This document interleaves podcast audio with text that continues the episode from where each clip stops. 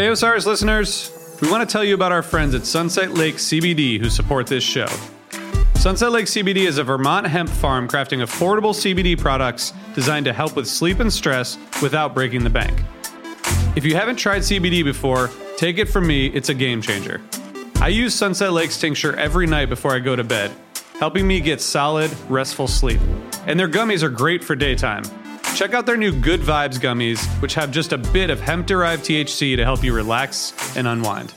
Sunset Lake CBD crafts products with hemp grown on their family farm and ships them directly to customers. They have tinctures, salves, edibles, coffee, smokables, and even pet products. By the way, their CBD chocolate fudge is awesome. Check them out today at sunsetlakecbd.com and use coupon code TIME for 20% off all products. Sunset Lake CBD, farmer owned, Vermont grown.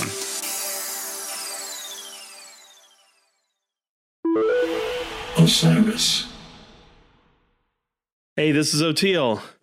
If you're liking what you're hearing, head on over to patreon.com forward slash comes a time pod and get your bus pass for an extra episode every Welcome week. back to another episode of Comes a Time. That's Oteil. And that's Mike. We're both looking very crystal clear in our respective cameras. I gotta say, man, you know, the 2022 4K upgrade, you know, it two plus good. two is 4K upgrade. Yep, we did it. good. yeah, we look all right. We had uh, my buddy Jon Laster on the show today. Uh, John is a very funny comedian um, and an app. What would you call? He's app developer, creator, Yeah, app um, creator, really. Entrepreneur. Um, and we talked about his new app, BLAPP, which uh, utilizes geolocation to uh, locate and showcase and highlight black-owned businesses. And uh, John's been working his butt up. You go into the cellar, and it's like while he's doing shows, he's got his laptop open at the table, and he runs down, does his set, comes back up, hammering away, and it's taken off. And it's it's only in its infant stages, and it seems to be growing and growing. So, thought it would be a good uh, opportunity to chat with him and have him on. I thought you guys would hit it off. Yeah, it's a great. He's a great guest to have for Black History Month, and his story, his trajectory, it's so unusual, and I really love it because, uh, you know, some people get to where they're going by just being very like on one path, and some people take a roundabout way, and it's just a, you know, Yeah. each thing Yeah. kind of leads to the next thing, and it's just an unusual story. I don't even want to give it away. It's really fascinating, just as an American story, and uh, American story is right. Yeah. and as an Afro American story this month, it's a bullseye.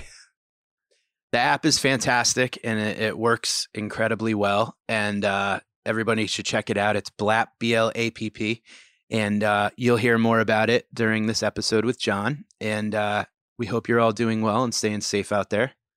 And we will catch you next time. Enjoy.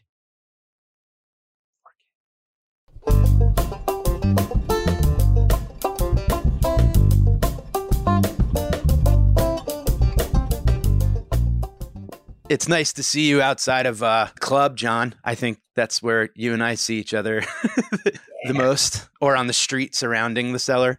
Yeah, it's like we live there.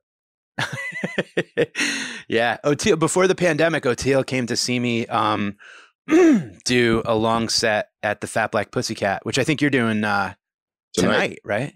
Tonight. Nice. That's awesome. Yeah, I'll be. I'll be rocking an hour tonight. Well, you know, close to it. It's never really an hour, but whatever. where did you start out doing comedy, or where are you from originally? I guess I should ask. Man, I'm originally from Denver. I was a ball player though, so um, high school All American. They thought I was the next guy going to the NBA, and a lot of people suggested that I move to New York, said it'd be an easier path to the NBA, and I passed on that advice. But the funny part was, I played against guys in high school that were from New York, these All Americans, and just took them to the woodshed in, in games that we played in in tournaments. And I mean, Nice. I intentionally made a mockery of these guys. You know what I mean? I remember the coach coming over to us at the end of the game to, to my coach. I was standing there talking to my coach, and their coach came over. there's this this famous team called Riverside Baptist Church, and I remember their coach coming over to our coach, and he looked at him, and you know they shook hands, and and then he turned and looked at me, and he said, "I threw everything I had at him. I emptied the bench trying to stop that dude." You know, he was like, "Yo, you got a ringer on your hands," and people told me, "Just move to New York. That way, you'll be normally playing against these guys. You'll move up the rankings. You'll go to yeah. a school that's an easier path to the NBA." And I passed on that. So essentially, I was a big fish in a little pond, and I knew I wasn't going to do that again with comedy. You know, mm-hmm. you want to you want to climb Mount Everest, you got to go to Mount Everest. You can't prove yeah. that you didn't climb Mount Everest from Denver. New York, I just I always wish to God that the, like the mecca of comedy. I wish we could take New York comedy and cut it out of New York and move it to a place where we can all have like you know a three bedroom, two bathroom house and acres of land where I, after the show we can go, hey, let's go hang out in my yard and and cook on the grill and you know enjoy nature and shit. But yeah. Nope. yeah. Instead, I moved to New York City and started bombing like a motherfucker. At what age were you when you moved to New York? Oh, 22, 23. I was right out of college. So yeah, I just moved out here. And you know, you got to figure, man, I went to, I was a, uh, I was the captain of the basketball team at a Division One school. So you are, you know, in a college town, you literally are the man. So to go from that to moving to New York City with one box where not one single person gives a rat's ass about you. And not only not doesn't give a fuck about you, but you're on stage bombing. So they less than give a fuck about you. You literally are an irritant. Even the rats don't give a rat's ass. Even the rats don't give a rat's ass. The rats in New York City will run right past you, like, dude, you're not gonna do nothing. Yeah. No, you're not gonna do a damn thing to us. We were here before you. Um, I step aside for the rats. Uh, yeah, me Full too. disclosure. yeah. So yeah, it was it was uh yeah, moving here was very, very humbling to say the least. I remember being on a show with some good friends of mine and people were doing good on the show. And you know, sometimes it's just not your night. But this woman comes in and she's got, and I started on the hood circuit. Very, you know, so it's all black rooms. Black people are can be your best friend or your worst enemy. If they love you, they'll they'll give you a ride home and make you chicken. If they don't like you, they will let you know, hey man, this shit you trying to serve up ain't done. Put it back in the oven. so it's one of those nights, and this woman's got on this mink coat, I remember and uh, she comes in and she's talking loud to her friends at the table as soon as she walks in. So, you know, I'm a new comedian. I was like, hey, lady, you know, you talking crazy, you know, calm down. You know, there's a show up here. And oftentimes when people heckle us from the crowd. They'll say, "Hey, you're not funny." Or hello, Pantheon podcast listeners. Christian Swain here to tell you more about my experience with Raycon earbuds. Our family now has three pairs of Raycon earbuds around the house, and my wife just grabbed a pair of the Headphone Pros to replace some headphones from a company that was double the price. And yes, she loves them. Now, if you haven't pulled the trigger on a pair of Raycons, or even if you have, but you're in the market for another pair because they're just that good, well, now is the time to check them out because they just launched their upgraded model of the best selling everyday earbuds. With Raycon's upgraded everyday earbuds, now you also get active noise cancellation, ergonomic design, and multi point connectivity that lets you pair with two devices at once. New quick charge function, three customizable sound styles, plus awareness mode. Available in a variety of vibrant new colors to complement any and all skin tones. I even have a pair of earbuds in a cool green color. I have tried just about every earbud known to humankind, and these Raycons are fantastic. Seriously, if you've been wanting to check out Raycons, there truly is no better time. You're going to ask yourself why you didn't check them out sooner, and Raycon offers a 30-day happiness guarantee. So, what are you waiting for? Go to buyraycon.com slash Pantheon today to get 20% off your Raycon order, plus free shipping. That's right, you'll get 20% off and free shipping at buyraycon.com slash Pantheon. Buyraycon.com slash Pantheon. Come on, man, get to the joke. Something that you can throw something back because we're used to that. So we're used to somebody saying something, they can throw something back. And I remember she standing there talking to her friends, and she looked up at me and she said, "Fuck you, bitch."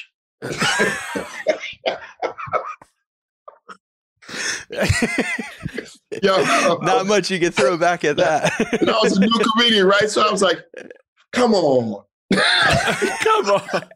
Give me a heckle I could work with here. Throw a pitch somewhere near the plate, lady. Come on. She just took the ball.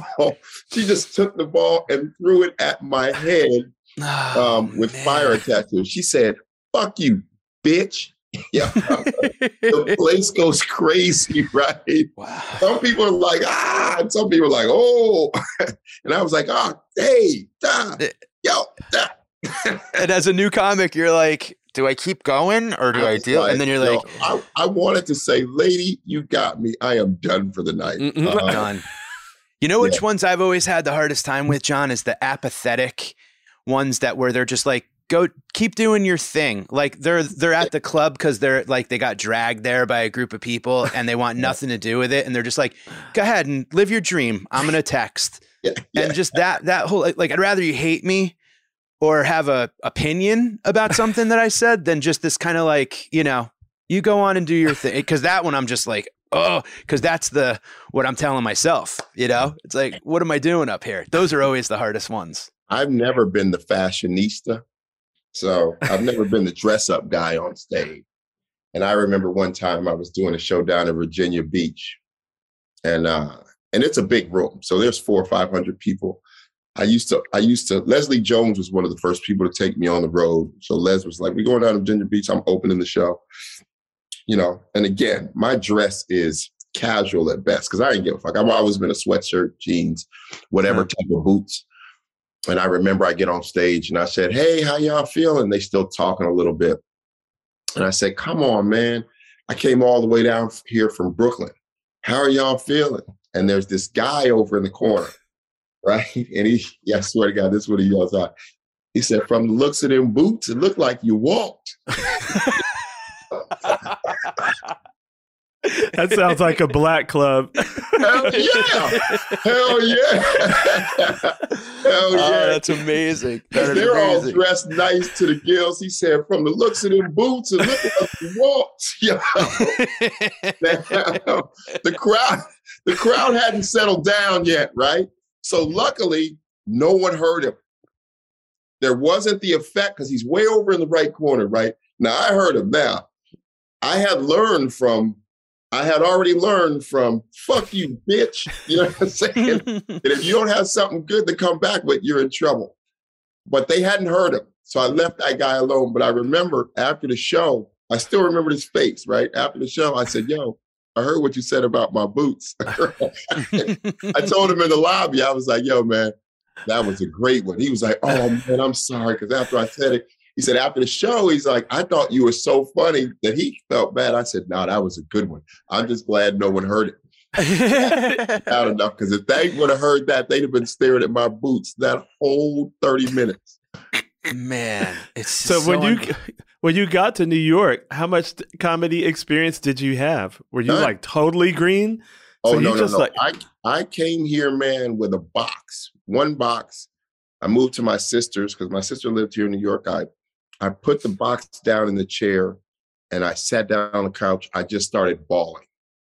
My sister um had never seen me cry like that. You know, my sister, when we got to high school, my sister said, when you came to high school, you were Desiree's brother. When I left high school, I was John's sister.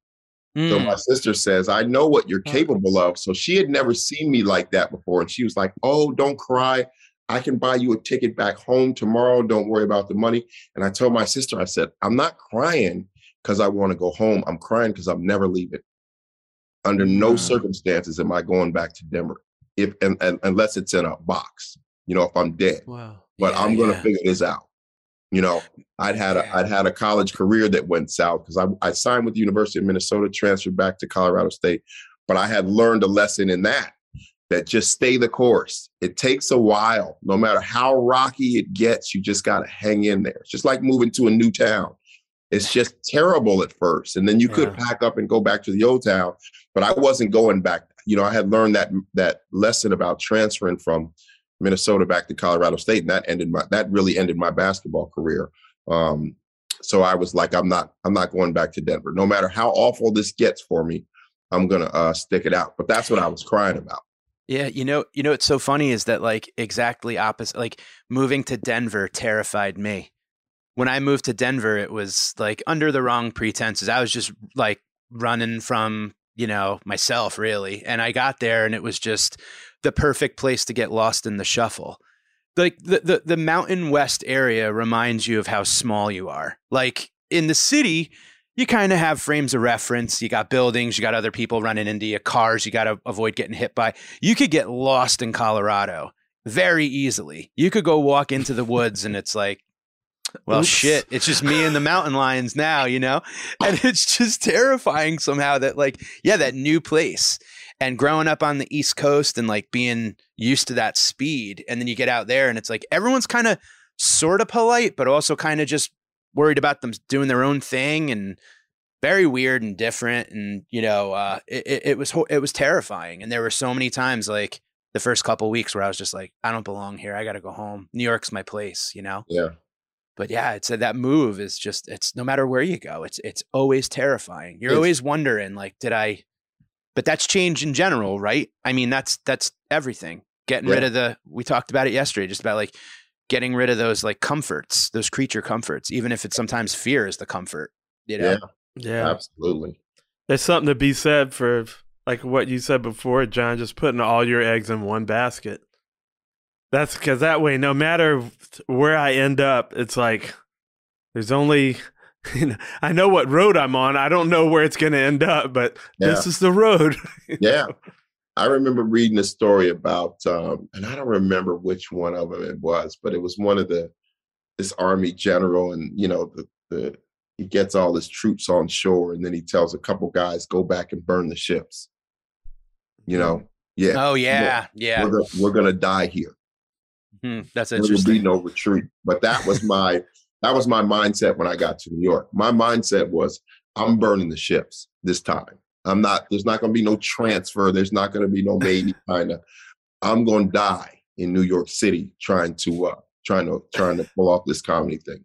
Which you're killing it, obviously. I mean, you're doing amazing. And, and, you know, I want to talk about real quick the versatility because, like, you know, tonight you're doing an hour, 60 minute, 45, whatever.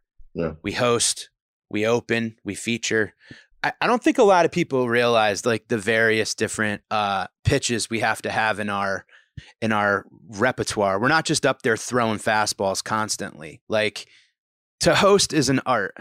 To middle is an art. To do a long set and sustain for 45 minutes to an hour is an art. And I kind of wanted to chat with you a little bit about that. Like how will you go at tonight a little different than you go at when you're let's say hosting a show? I mean, hosting a show is uh you know, I come from a basketball background. It's similar to being a point guard.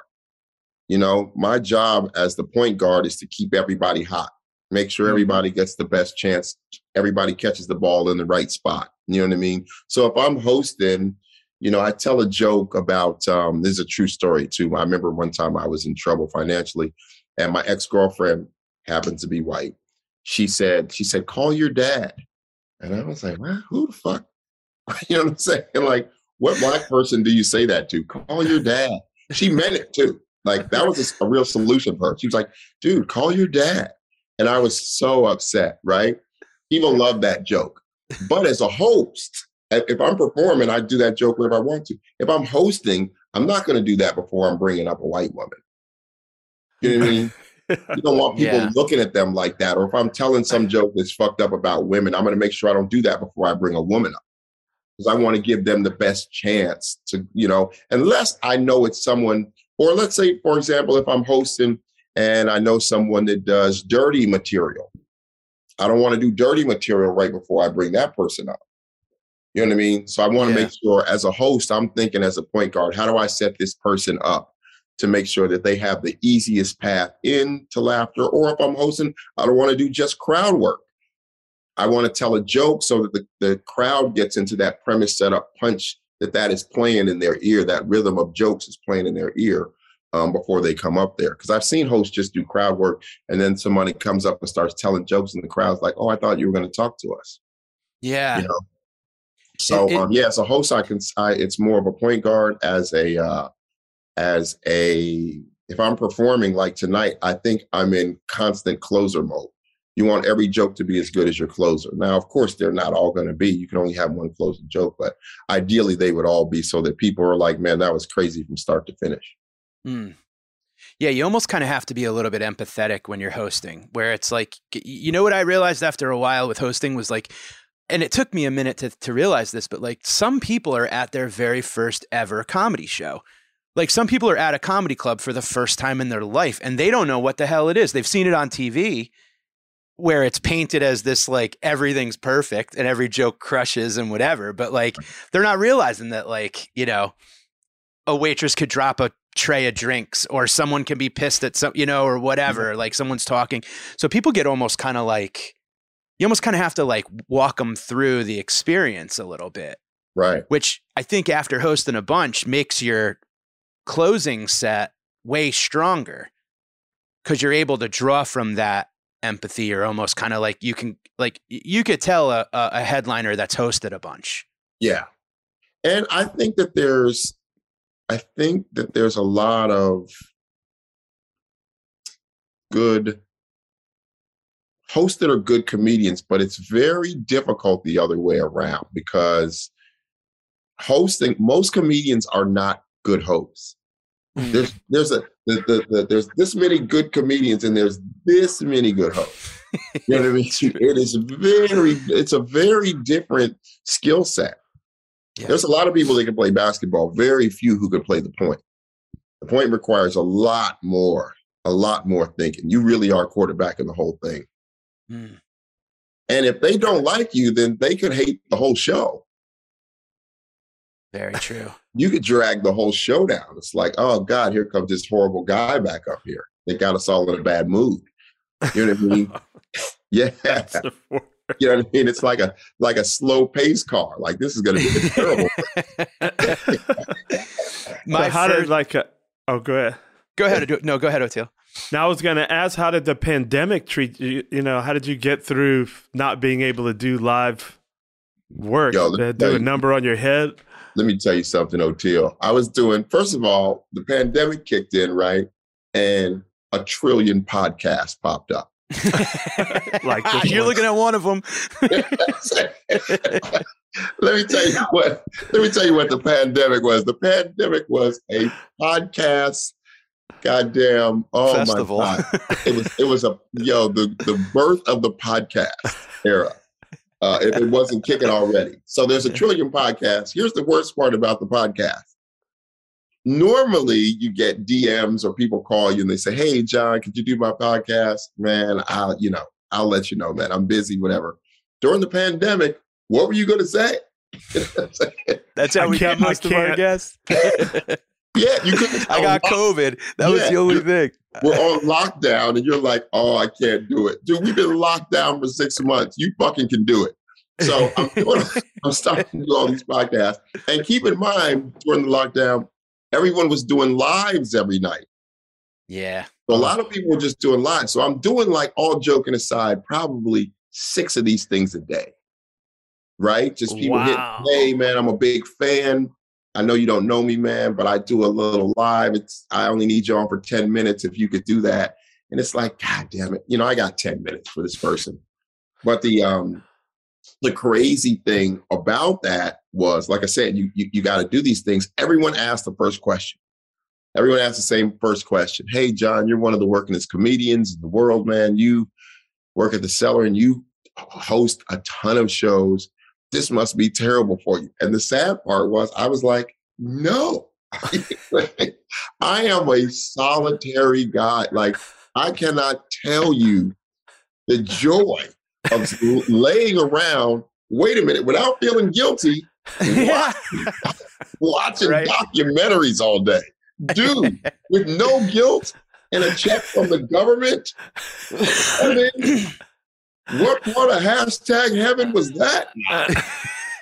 you're you're you're you're anti-mask not because of you don't believe in it. You just want the thing to go longer.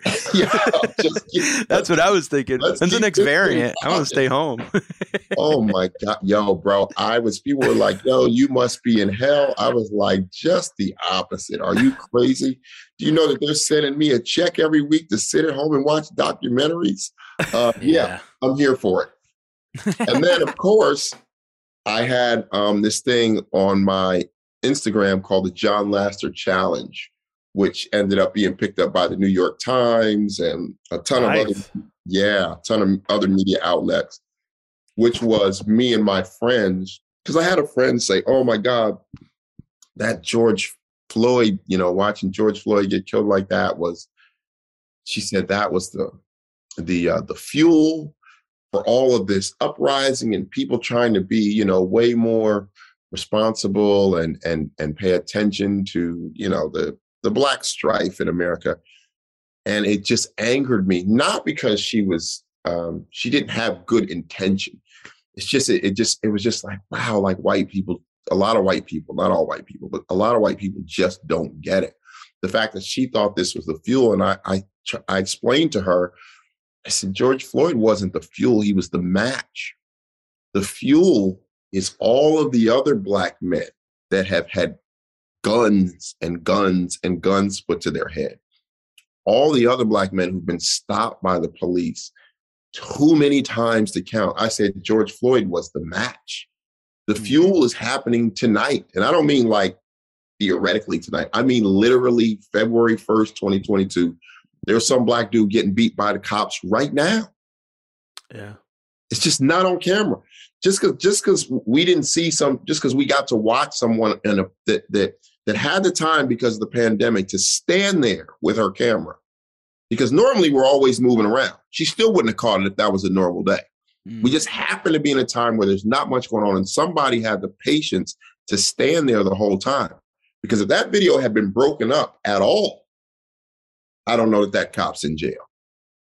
Yeah. Meaning somebody had recorded the beginning and someone had recorded the end, the cops would have said something crazy happened in the beginning.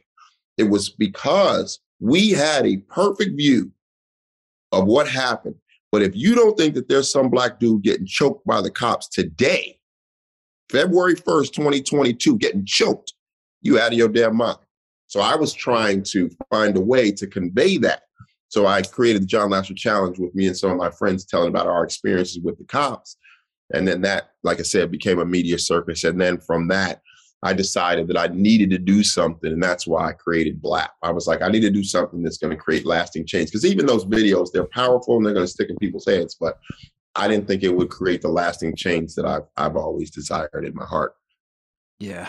I can't wait to we got to talk about BLAPP. I think this is incredible and it's and it's something that you know it's it's one of those things where and it's funny cuz you and I both have a similar premise about it doing cocaine and then planning businesses that never happen. doing coke and then going like let's start a restaurant. Like you you saw and it cracks me up because it's just so true, but you had this I, I I'm I'm so excited to know like from the birth of the thought to execution and getting it out and the development and all of that like this app just I, I took a break from social media for a little while just to for my mental health. I needed a, a breather from looking at everything. And like then i start seeing BLAPP popping up more and more and i'm like holy shit this is fantastic. So like how did it all be like how did it come to fruition? And like where did you get the the idea and things like that? Well, the truth of the matter is, I was I had an econ major in in college with a emphasis in poverty. So I had been I'd studied way back then about how marginalized societies get out of a marginalized position, meaning you know the the Asian migration that came over when they were working on the railroads and you know smoking lots of hash you know, in Chinatown and whatever. And then how did they how did they work their way out of that situation? Because actually, I think now the Asian population in America has the highest median income. But that came from them spending with them. You got to find a way to circul- recirculate that dollar. Jewish Americans came over. You got to find a way. Italian Americans came over. You got to find a way to recirculate that dollar. And um, and black people, same thing, came over. We were circulating the dollar. Um, black people, unfortunately, um, had instances like Tulsa, where once black people started, our money started accumulating. That's where the Ku Klux Klan came from. It was about uppity niggers you guys are getting too getting it together you're getting too powerful and then they would burn it down and it's essentially and i know that there's going to be people who hate me for for saying this today but it is the base of the republican party the base of the republican party no more is about nor has it been for some time about hey man we're going to come up with a better healthcare plan than you or hey man we've got this better immigration plan than you the republican party what what fuels them is don't let them get ahead of you. You don't want them getting ahead of you, do you? These Mexicans or these black people. So it's not about we've got a better plan than you. It's you don't want the Republicans, don't take my word for it. Google what the Republican platform was for 2020. They didn't have one. They literally didn't even offer their voters anything. But you don't want them to get nothing, do you? Immigration was yes. way up there. Yes. Don't let them in yeah. here. Mm. If they do, what will you have left? Don't you want that white skin to matter? So, I mean, it's always been about different groups bubbling, but our groups bubbling, they changed the laws. Now they're trying to change the voting rules. So it's always this shell game. Don't let them go to school. You know what I mean? Where there were fights in America, don't let them rise because what will you have, white guy? Who will you be when this nigga is better than you? And there you had the backlash from Barack coming into the White House. And then you get some guy who's credibly accused of violating at least 30 white women. You know what I mean? Who shows up with some on his third baby mama who can't speak English. And there was a lot of white people who said, well, shit, at least he's not black. or a woman, you know what I mean? Where now they're willing to accept the lowest common denominator. You got a guy who ran for president who stood on stage two nights ago and said that he was willing to pardon people who tried to overthrow the government.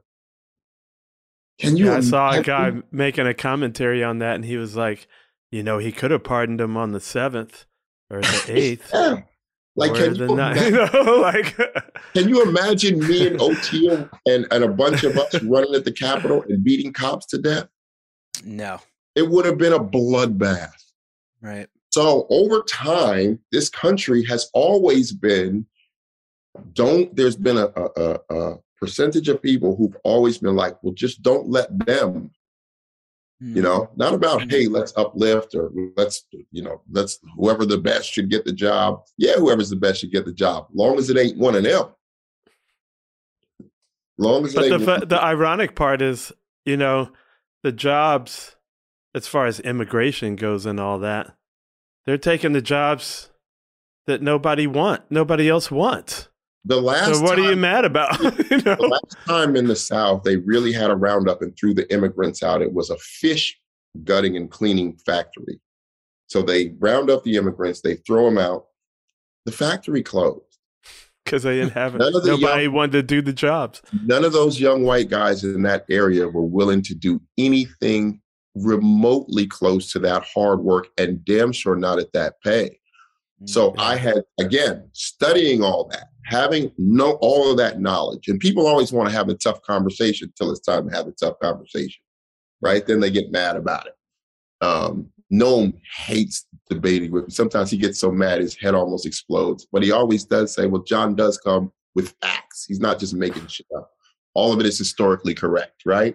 So having all that in my head, studying the difference between us and those other groups is you didn't have the Tulsa bombings. You didn't have a Ku Klux Klan for Mexicans. You didn't have a Ku Klux Klan that just went out. They were specifically there to terrorize um, Black people getting their stuff together financially. There was redlining.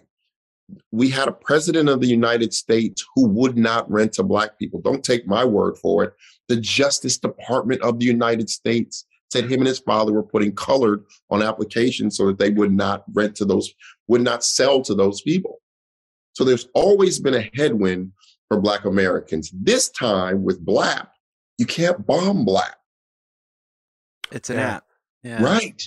Yeah. So I was trying to find a way. How can we find ways to circulate this dollar finally? And I made a phone call to Silicon Valley and said, you know, I'm just going to dig in. I didn't, by the grace of God, let's be fair, wasn't working. Pandemic. Yep. It wasn't like I had to turn down a bunch of shows to get this thing done. I was actually sitting around uh, watching uh, fucking Tiger King. Um, so You're like looking out like Like even this dude's down got a movie. sitting around watching Tiger King, and I said, "Hey, man, let me see if I can pull this off." I text my homegirl who used to work for Facebook out in Silicon Valley. Her husband's a little bubbly and says, "You're not going to believe what my wife is working on." And they had dinner guests, and one of the dinner guests said, um, "Tell them I'll do it. I'll do it for free." no shit. Google engineer. How about that? Wow. Yeah. Fantastic. Put it out there in the universe, right? Married to a black woman, has got two black kids. Said he was looking for hair care for one of his daughters one time, a therapist for another one of his daughters, and said, "I know this guy. This will be my contribution to the movement. I can help this guy get to a proof of concept." He did warn me in the first meeting that we had. He said, "Listen, man, I'm going to try to go in a different direction from what you've ever seen before. I don't know if this is going to work." But I said, How much would it cost me if I paid someone for a prototype? He said, $40,000. I said, Let's see if your way works.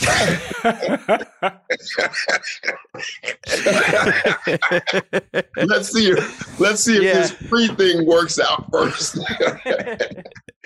Um, Step one, free one. yeah, yeah. Step And, and then he comes back, he sends me a prototype. I called, uh, I remember sending it to a, a guy who's who I consider an advisor. He's been so helpful, my buddy Sean down at New Labs. And Sean was one of the guys who was in early on Airbnb. I sent it to another buddy of mine, Iqram, who uh, created Venmo. And those guys got it. And both of them hit me back within minutes and was like, wow. this is this is going to be way bigger than you thought. Well, whoever your guy is that that tried this other approach, it worked. Cool. Fantastic. Yeah. It's and, amazing. and that's kind of when the room got quiet and they were like, yo, man, you got to hand this off now to a development firm. That's going to cost you some money. But uh, but if if if they come up with something that's as simple as this, this is gonna this is probably gonna change the way that people spend money, at least in the short term, you know, because it's because it was really simple, didn't require any thought. It, it's geolocated. And um, and to be honest, I can comfortably say this now, and I've I've asked other people, historians and whatever, whatever, and all of them had said that BLAPP is the easiest way to support black-owned businesses in the 400 year history of America. Hey there, Osiris listeners. I wanted to tell you about our friends over at Smartwool. For more than 25 years, Smartwool has been making merino wool socks and apparel designed to keep you comfortable. Because they want to help you play, laugh, and explore in the outdoors with every thread they knit and every step you take. Because they believe that comfort sharpens focus and lets you perform beyond your limits. They're here to help you feel good. Now it's up to you how far you will go. Take 15% off of your first order at smartwool.com. Smartwool. Go far, feel good. What's up, everyone? I'm Mike, And I'm Oteil. and these are our Sunset Lake CBD gummies that are almost gone. Sunset Lake CBD is a farmer owned business that ships CBD products directly from their farm to your door. For years, Sunset Lake was a Vermont dairy farm producing milk for Ben and Jerry's ice cream. In 2018, they diversified and started growing hemp for CBD. And with a product for everyone, they offer pre rolls, hemp cigars, and hemp flowers, as well as tinctures, gummies, and CBD crafted coffee to help with stress, aches, and pains. Sunset Lake CBD saves you money by shipping high quality CBD products directly from their farm to your door. Want to know what I've been using a lot of, Oteil? This salve with the arnica Oh, yeah. on my on my old bones. You get back from a show and you got tore ankle, rub a little bit of this on there. You're ready to dance the next day. And you know, S- Sunset Lake uh, comes a time listeners can visit sunsetlakecbd.com and use promo code TIME for 20% off of their purchase. That's sunsetlakecbd.com, promo code TIME. And tell them we sent you. It's hard because you know most Tulsas don't happen very often, and you know we're always like it's it's not odd for Chinatown or Little Italy or wherever for whatever the town is named after for those people to own the businesses there. Hmm.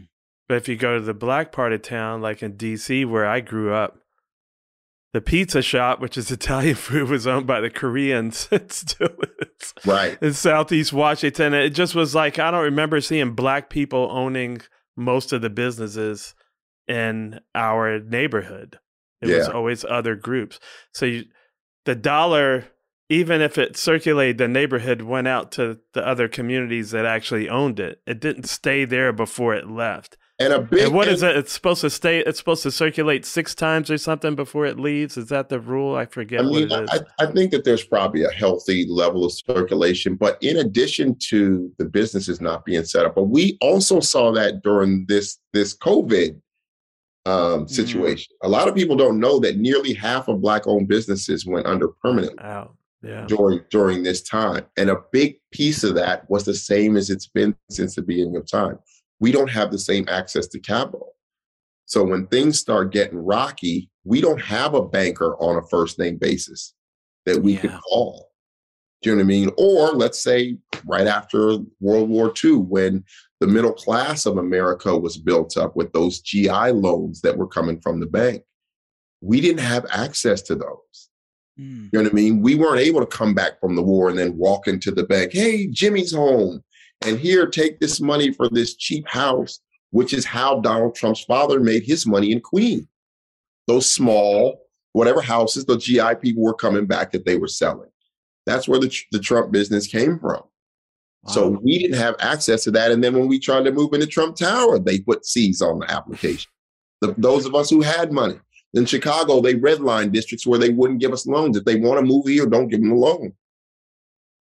You know, Wow. and over decades and centuries, uh, that that adds up to a uh, to a to a uh, to a hell of a headwind and a unique problem that requires a unique solution. That's right. You know, over the pandemic, I joined, uh, opened an account at a black-owned bank, and I Oh. was like, because that's another f- crucial part. You know, the banking part. Like you Yeah. say, you can't go into a bank and them give you the time of day. Where'd you the open it? real one. It was. uh I think it's all online right now. One United Bank, I think it's called. Oh, okay. I, You uh, know? Flat, flat Banks. Uh, uh, I'm at Carver, Carver Federal Savings, Black owned bank. Yeah, Yeah. Is that in New York? yeah, it's in New York. Yep, Yeah. yeah. It's a crucial component. You know, you gotta you gotta vote with your dollars. Yo, let me tell you something. You got to be patient with black owned banks too, because there's something big companies that like, you niggas. you niggas need to get it together. you got to be patient with these niggas. Oh my god! But we got to do what we got to do. well, learning about money is something that's you know, my parents never had a lot of money. So you know, like if you if you don't know if you don't come from having a lot of money, you don't know what to do with money when you get it. Like it's a financial Right. financial literacy it's is critical. My my uh, brother right now trades every morning. Owns I think three properties. But yeah, we didn't learn that from from my parents. My now his kids obviously will be financially literate. They'll understand the stock market. He's in yeah. he's in this goddamn blockchain stuff. You know what I mean? yeah. owns Yeah. three houses, so he can pass that down. But yeah, our um, th- there were no earlier generations of ours that would be able to pass down any financial literacy because um, they were just trying to keep their heads above water. Well, That's that's, a such very- a big thing when you're trying to like change these big tides because, you know, financial literacy is a big, you know, it's like, wow, I, do I want this pair of sneakers? It's like, wow, sneakers are $300? Really? A $300 sneaker? Let me see. No. you know, now maybe if you have one pair, if that's your birthday present or whatever, but you know what I mean? Like, what is, what matters to you? What, how do you delegate, uh, what's more important the hierarchies of all that you know and it's well. Yeah and, and, and even like looking back at like I I think I think we've talked about this in the past where it's like you're presented this reality and then that just becomes your truth you know what I mean? And it's like when I was in high school we would have assemblies where student loan companies would come to the schools and say here are the charts. If you don't go to college this is where you're going to end up. This is the income that you're going to be like capped at here's that like and if you can't afford it don't worry we're here. We've got you. And then you signed away the next 30 years of income for your student loans Yeah. and now you're like they look at the percentages of people that even use their college degree Yeah. and you're stuck with these payments that like when you go back and look at it you're like you fucking lied to me from the start. Like i didn't want to go to college. I wanted to own a landscaping company but you scared the shit out of me and i had to go to school. And then when you go to school the minute you get on campus in the quads or whatever it's like sign up for this mastercard and you get three free bob marley posters mm-hmm. or a blacklight cypress hill poster or whatever the fuck. And you're like whatever. And you sign up for a credit card and now you're 19 20 years old and you've got debt waiting for you when you get out and you've got new debt for yeah i'll buy kegs. I'll buy pizza. Fuck it. I got this credit card that came with the t-shirt you know and it's you're screwed. You're literally No. like you, mm. you're you're 19 20 years old and you're five figures in debt already. Yo, at it's yo, in the law, it should say at every one of those credit card tables, they should have to put somebody who's 32 sitting there telling you what it looks like. yeah yo man yo, that's hilarious dude that's also after after they changed the laws and your college costs like 10 times more than it used to. yeah, dude. Oh, Hell That's you, You put your head you put your head into it. There you go. Before you sign, you need to spend 30 seconds looking into this wait, box. wait, wait, wait, And wait. They call head- it they call it the fine print. Okay, just before you sign, go talk to the fine print. Go talk to Mr. Fi- Mr. F print. Hey, and he's what's sitting there going, man? My name is run. He goes, They go, run Uh, Yeah. now. don't even go to from college Yeah. I swear, I think that like the whole education system is such like, I mean, you were you were almost shamed if you didn't go to school right out of high school. When in high school, uh, most people, man, I thought I talked about like I talked to a friend about this where, you know, I worked full time to pay for rent and tuition and stuff, and took classes at night, and when you'd go to the bars and you'd see people getting way hammered and getting kicked out and grab grabbing people and acting fucked up. It was the kids who had it just handed to them Absolutely. throughout college and but like the folks that like I had to get up in the morning and cut lawns and then go do granted I did dumb shit but I was hungover do you know doing eh, you look at it and you're like this, some people a, a large percentage of this country just isn't ready to grow up yet. Like go work a couple years. Figure out financial literacy is a thing that I mean that's god that term is like that's the most underachieved and overlooked how come it's not a chorus in high school Oh like my at God, least by dude. 12th grade because you're Middle about school. to go out yeah, into the world man, totally. We Well, never let me- learned well, let anything me- like Well, that. let me well let me tell you, it was decided upon amongst industrial barons back in the day right when they had say in the curriculum of public schools. yeah, you're headed Yeah. for the factory Yes, yes. yeah. You took And that test. They back in the day said, in the event that we give them this financial literacy, they won't work in the factory. exactly So that's actually no, that's actually a fact. Back in the day, yeah, Yeah. The Yeah. Rockefellers and them had a say in what was to be in public education, and they opted, let's not put that in there because we'll have more and more upheaval. Mm, Yeah. Which I and, I, and I'm going to be to, to, to be fair to those guys. I don't think that it was I don't think that it was a because um, people are always like rich people are evil, this, that, the other. When I the history when I read it, I honestly didn't think it had malintent. I thought that from from the way that they were arguing it, when you read some of it and kind of study it, it was almost like they were like, because you got to keep it contextualized. They were like, if this country is going to rise up to what it needs, we need to get ahead of those guys overseas. Otherwise, they're going to come and stomp us. Mm. So I didn't, when I read it and studied the history, now, of course, people are so rich in the United States, it's such what it was. But that's not what these guys were dealing with. Yeah. They were trying yeah. to say, hey, man, if we're gonna if we're gonna get out in front of England, we're gonna get out in front of those European countries, we need everybody on the same page right now.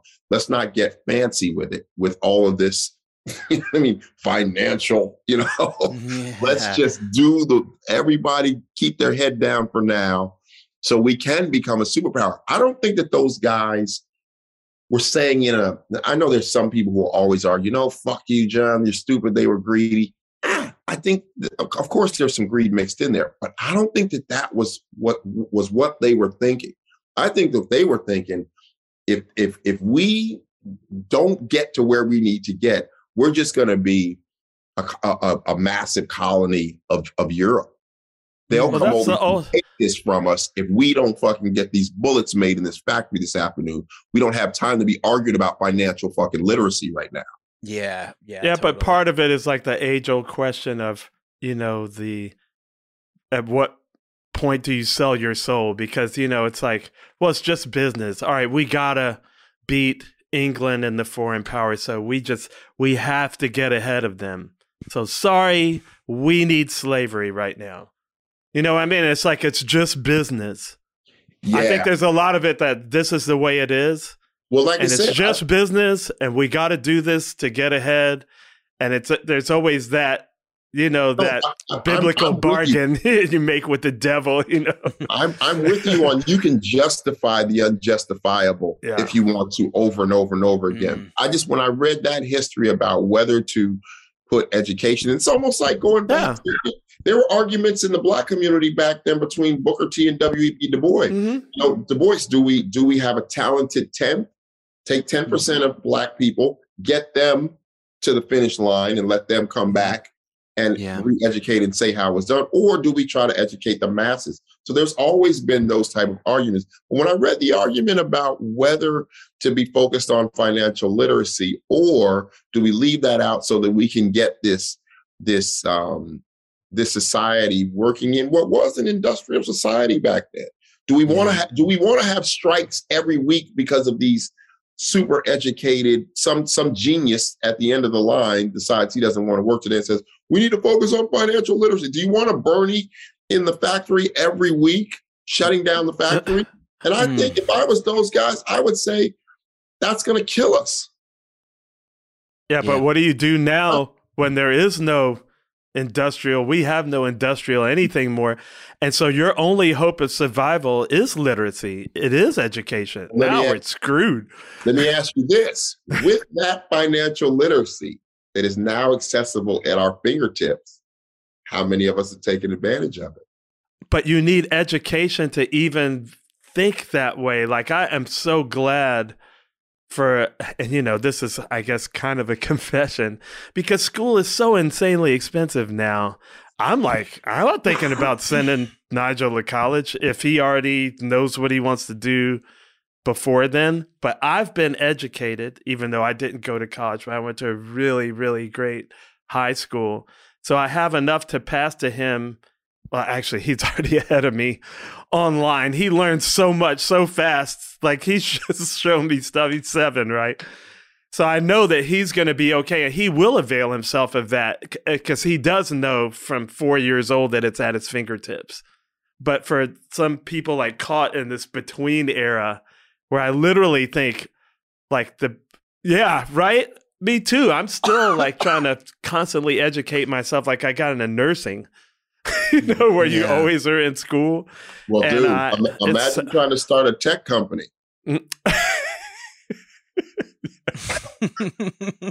Imagine, imagine my dumb ass trying to start a tech company. So I know what you mean. You're drawing it in your notebook. You're like, here's the computer, here's Dude, the phone. let me tell you something. Dude. A lot. Of, let me tell you something. A lot of YouTube went into this company. Yeah, I mean that's what we all. That's what we're all like. and that's where, and that's the thing that like you look at it now, and I'm watching videos of. I have no financial literacy, and I and I'm watching 19 year old kids on YouTube teach me how to make hundred thousand dollars in a year by putting away five percent of this and this and then diversifying, and I'm like, son of a bitch. I mean, I know in high school all I was worried about was doing nitrous and bong hits and drinking beer and shit, and I, it fucked me. But you want to know what's funny is when they came into school, like early we were talking about like that. Like I think there's also that kind of like trajectory of like if you look at the generation before me or two generations before me, the amount of people that went to college significantly lower because they weren't coming in with that fear based like i think i've heard my uncles and parents and shit talk about like when i was in school the kids who went to school were the ones who knew they wanted to be a doctor knew they wanted to be a nurse knew they wanted to be a lawyer or whatever like no one went to school for liberal arts kind of unless your parents were loaded and shit you went out and you started you, you got a job and you learned Yep. a trade whatever and and and I, I think about some of the like the the the guy the folks that I went to school with, where we were all looking at them going like, how are you not falling? How are you not going to school? You're just gonna go be mm. a sheet metal worker or an HVAC worker. And they were like, I know I'm not cut out for this bullshit. I hate school now. And then Yeah. I get out five years later with a fucking English degree. What the hell's that shit? Yeah. And then they're like, I'm buying a house. Um, I've got X amount saved up. They they had to they they learned what literacy financial literacy was. And I'm like, teach me, dude. Like you're the smartest one out of all of us, and you didn't take a fucking class. yeah. You're learning life. you have and a it- couple it- kids, it'll teach you yeah, man. And it's just, I mean, hopefully I'm looking for at your like kids' what sake. do I'm like, do I move back home? And they're like, you know, like I'm like, can I rent the basement of the house you just bought? And I thought you were the idiot, you know. But it's that whole perception operating from fear, and that's Yeah. tons of that. That's the whole throughput of this whole fucking thing. It's just like it's all fear based. If you don't do X, then Y. If you don't go to college, if you don't go to grad school, when I got when I graduated from undergrad, they were already with the rhetoric that undergrad was basically It's equivalent to a high school diploma. so you might as well just go right to grad school. And I'm but like, they were making right. so much money off it at that point. Like I remember someone responding to one of these boomers that was talking about how lazy kids were, and they were like, "Go f yourself. What did college cost when you went? What's your debt? You know what mine is, dude. Kiss my ass. You know." Fucking and there's man. nothing here for me. You got a job with your degree and bought your house and had your 2.3 kids and your whatever. Like, what did I have? You know, I can't Yeah. do nothing with this. And I have like an insane amount of debt. So, you know, I've had conversations with my student loan company where they're like, if you lower your payments, you won't even be paying the interest. I'm just like, fuck. that's cool, like, what- man. They're Wow. like, what year are you? Uh, what what year does it seem like I'll be paying this off till? And they tell me the year, and I'm going to be like, I'm probably going to be dead by then. I just want to let you know. But it's uh, No, it's, hey, you, you fought, it was it was literally like it was a smoke and mirrors trick that they pulled on us when I was in high school, and it was Well, just like you got to go to school. You know what? go to In your defense, Mike, when you write your best selling book, after it's on the New York Times, I will be like, okay, your English degree did Student help a little off. bit, right? I No, sure hope so. It's, it's a um, yeah, it's just a game of finances. I was I'm I was really fortunate to dodge that bullet because of basketball. So you know, Yeah, I had a full didn't have- scholarship. Um, I don't know if you've seen how tall I am, John, but no basketball teams were knocking down my well, door. and, yo, in all fairness, I hated basketball. I wanted to play. I did. If Bud Light was giving out scholarships, I would have went to fucking Yale for free. Yeah. if they had, if they had keg scholarship, I could I could do a twenty foot bong hit in two pulls. Does that uh, pay Oh for my anything? Oh my god, no! How bro. many of the guys on your team though were majoring in economics? You know what? I, the, the truth of the matter is, the spectrum of athletes was very wide. Good. So there was a guy named Ernest Nzigamazabo that I played with. He was a, I want to say a physicist. His major was um Damn. Was I mean this guy was brilliant. So I had guys like that. My buddy Bob Martin, really really smart. These guys were on their way to law school and med school, and and they were ball players. Hmm. So it it it it very it, it very much varied. I so they were kind of like you, like I'm gonna let this basketball take care of this med school degree or this. It's fantastic. We Like, that's a lot we- of money. we all thought we were going to the NBA. Ah, You know what I yeah. mean? We all thought we were going to the NBA, but um, yeah, man. So it was um, I don't know, but the the spectrum of of what what uh what we were there studying as ball players. But fortunately, it was going to be paid for, so we weren't going to be we weren't going to be stuck with any student debt. And like I said, basketball, man. My mom forced me to play ball. I um I was not interested in playing basketball. Like I said, I wanted to play football. We didn't have enough money for the pads, and then I wanted to skate. We didn't have a car, so skate uh, lessons were too far. So my mom was like, "Hey, I went to Woolworths. I got you this basketball. You can play basketball." And then she said, "Sign up for a basketball team. You know, you'll get better, whatever." I sign up for this team. Right? I hate basketball, so practice is two days a week. I would leave. I would go hang out with my friends, and then I would come back in with the basketball and make up these tall tales about how basketball practice was. Keep in mind, my mom has three jobs at the time. So my mom worked a, a 40 hour week job and then a part time job after that job. So eight hours, she worked 12 hours a day. And then she had a third job she would work on the weekends And a full time mother. and a full time mother. So she could never come to these Saturday games. So one Saturday, probably like five months, four months in to the season, my mom says, Hey, I don't have to work on Saturday. I can come to your game. Keep in mind, I've never been to practice. never. I have been going to hang with my friends, right? So imagine the look on my face. I was like, oh, Uh, great, right? You sure you don't have to work? right. So, Don't so you want to fifth go, job? So I go to the gym. Keep in mind, people don't think of the hood, but I'm from the part of Denver that's not on the brochure. Mike, you lived there. I'm from the Five Points when the Five Points was the five. The, the, the, Yeah, and, and now, like when I grew up there, it was far, far worse. Where I grew up, as a matter of fact, they they bulldozed Cabrini Green, they bulldozed the uh, projects in the Wire. So America was doing that with their worst areas at one point in time. So the neighborhood I grew up in, they bulldozed it. Hmm. Denver was like, we're going to pretend that didn't happen. All those drive-bys, those killings, those shootings, right? So, so it's a hood basketball situation in the hood anyway. Our coach was an alcoholic, so he didn't really know who was on the team. He used to be drunk as shit. so you just yo, yo, he used to be drunk as shit at the games. So I go to the game, right? My friends, some of my friends are on the team, and I was like, yo, I, I'm in a bind. You guys, y'all got to help me out. And they was like, Jon, don't worry about it. He just calls out the numbers in the locker room. As long as there's not 15 people at the game, because every week they was like somebody, one player couldn't make it for whatever reasons. It's like as long as all 15 guys don't show up, when he gets to the end, just raise your hand. So, so we get in the locker room, 12. That's mine. 13. That's mine. I'm like, oh shit, I'm in trouble. 14. That's mine. 15. That's mine. And I take I take the basketball jersey and put it on as fast as hell. I put it on so goddamn fast it was on backwards. put it on for the first time. pulling the tags off it.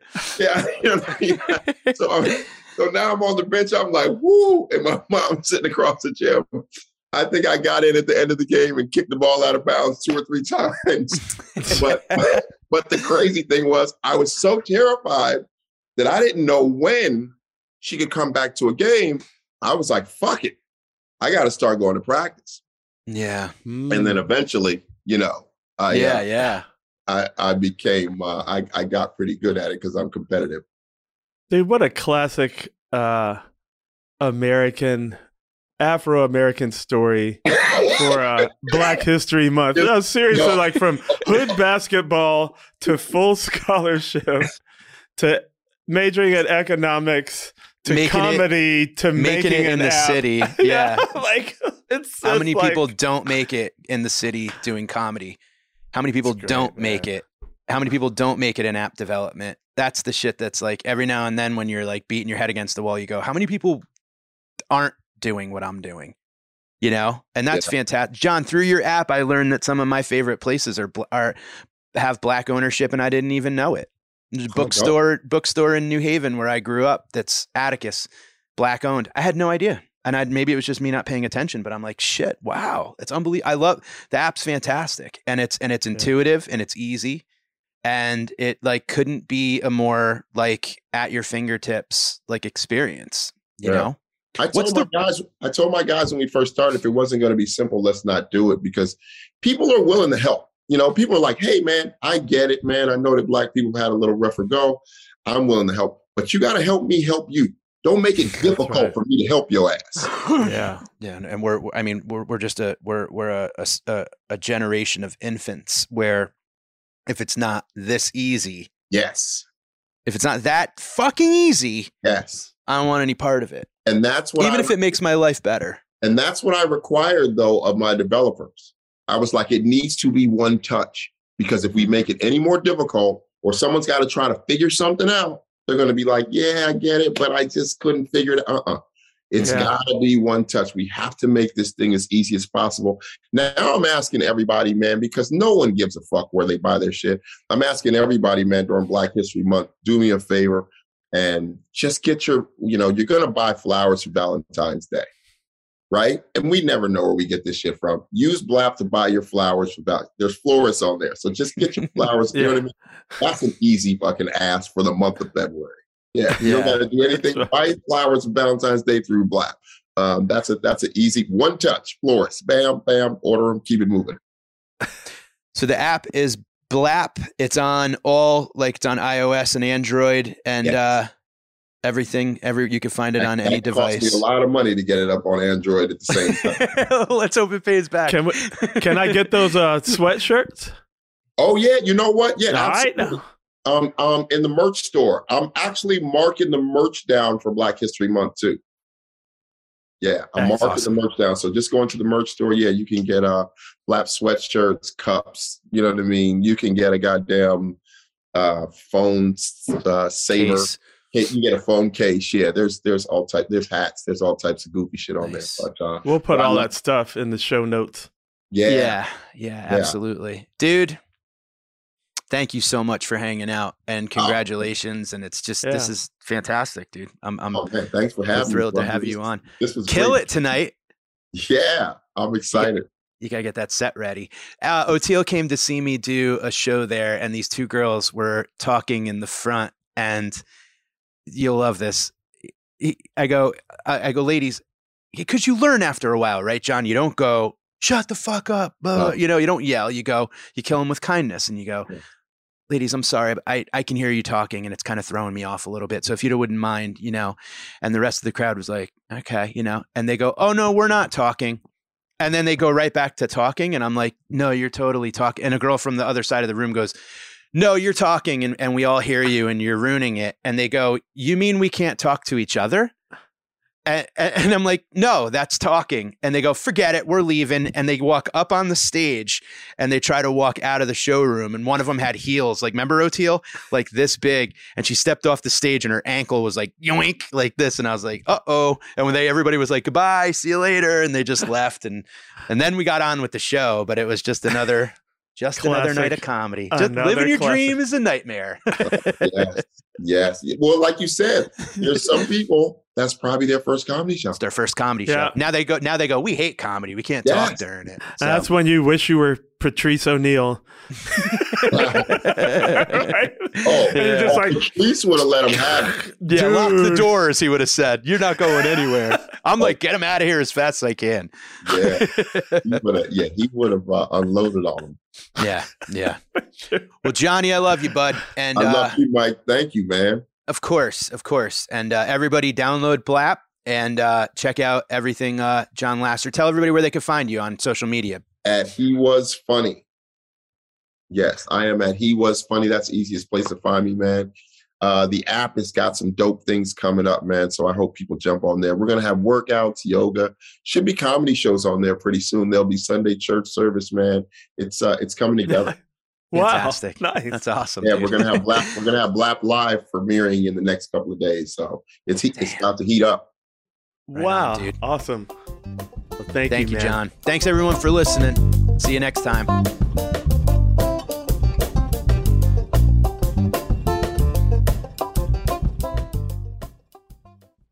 Osiris. It's NFL draft season, and that means it's time to start thinking about fantasy football.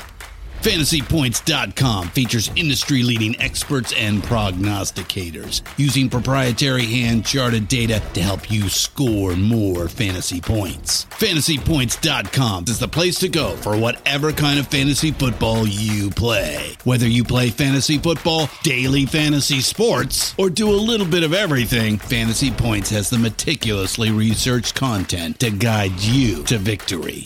And why wait for the fall? Fantasy Points also covers the new spring football league, the UFL. Join the guru, John Hansen, Scott Barrett, Joe Dolan, and other massive names in the fantasy football universe with an exclusive offer. Use code Pantheon for 15% off any fantasy points package, including the all in package, with access to every article, tool, and data nugget that Fantasy Points has to offer. That's fantasypoints.com and code Pantheon for 15% off at Fantasy Points. Fantasypoints.com, code Pantheon. Score more fantasy points.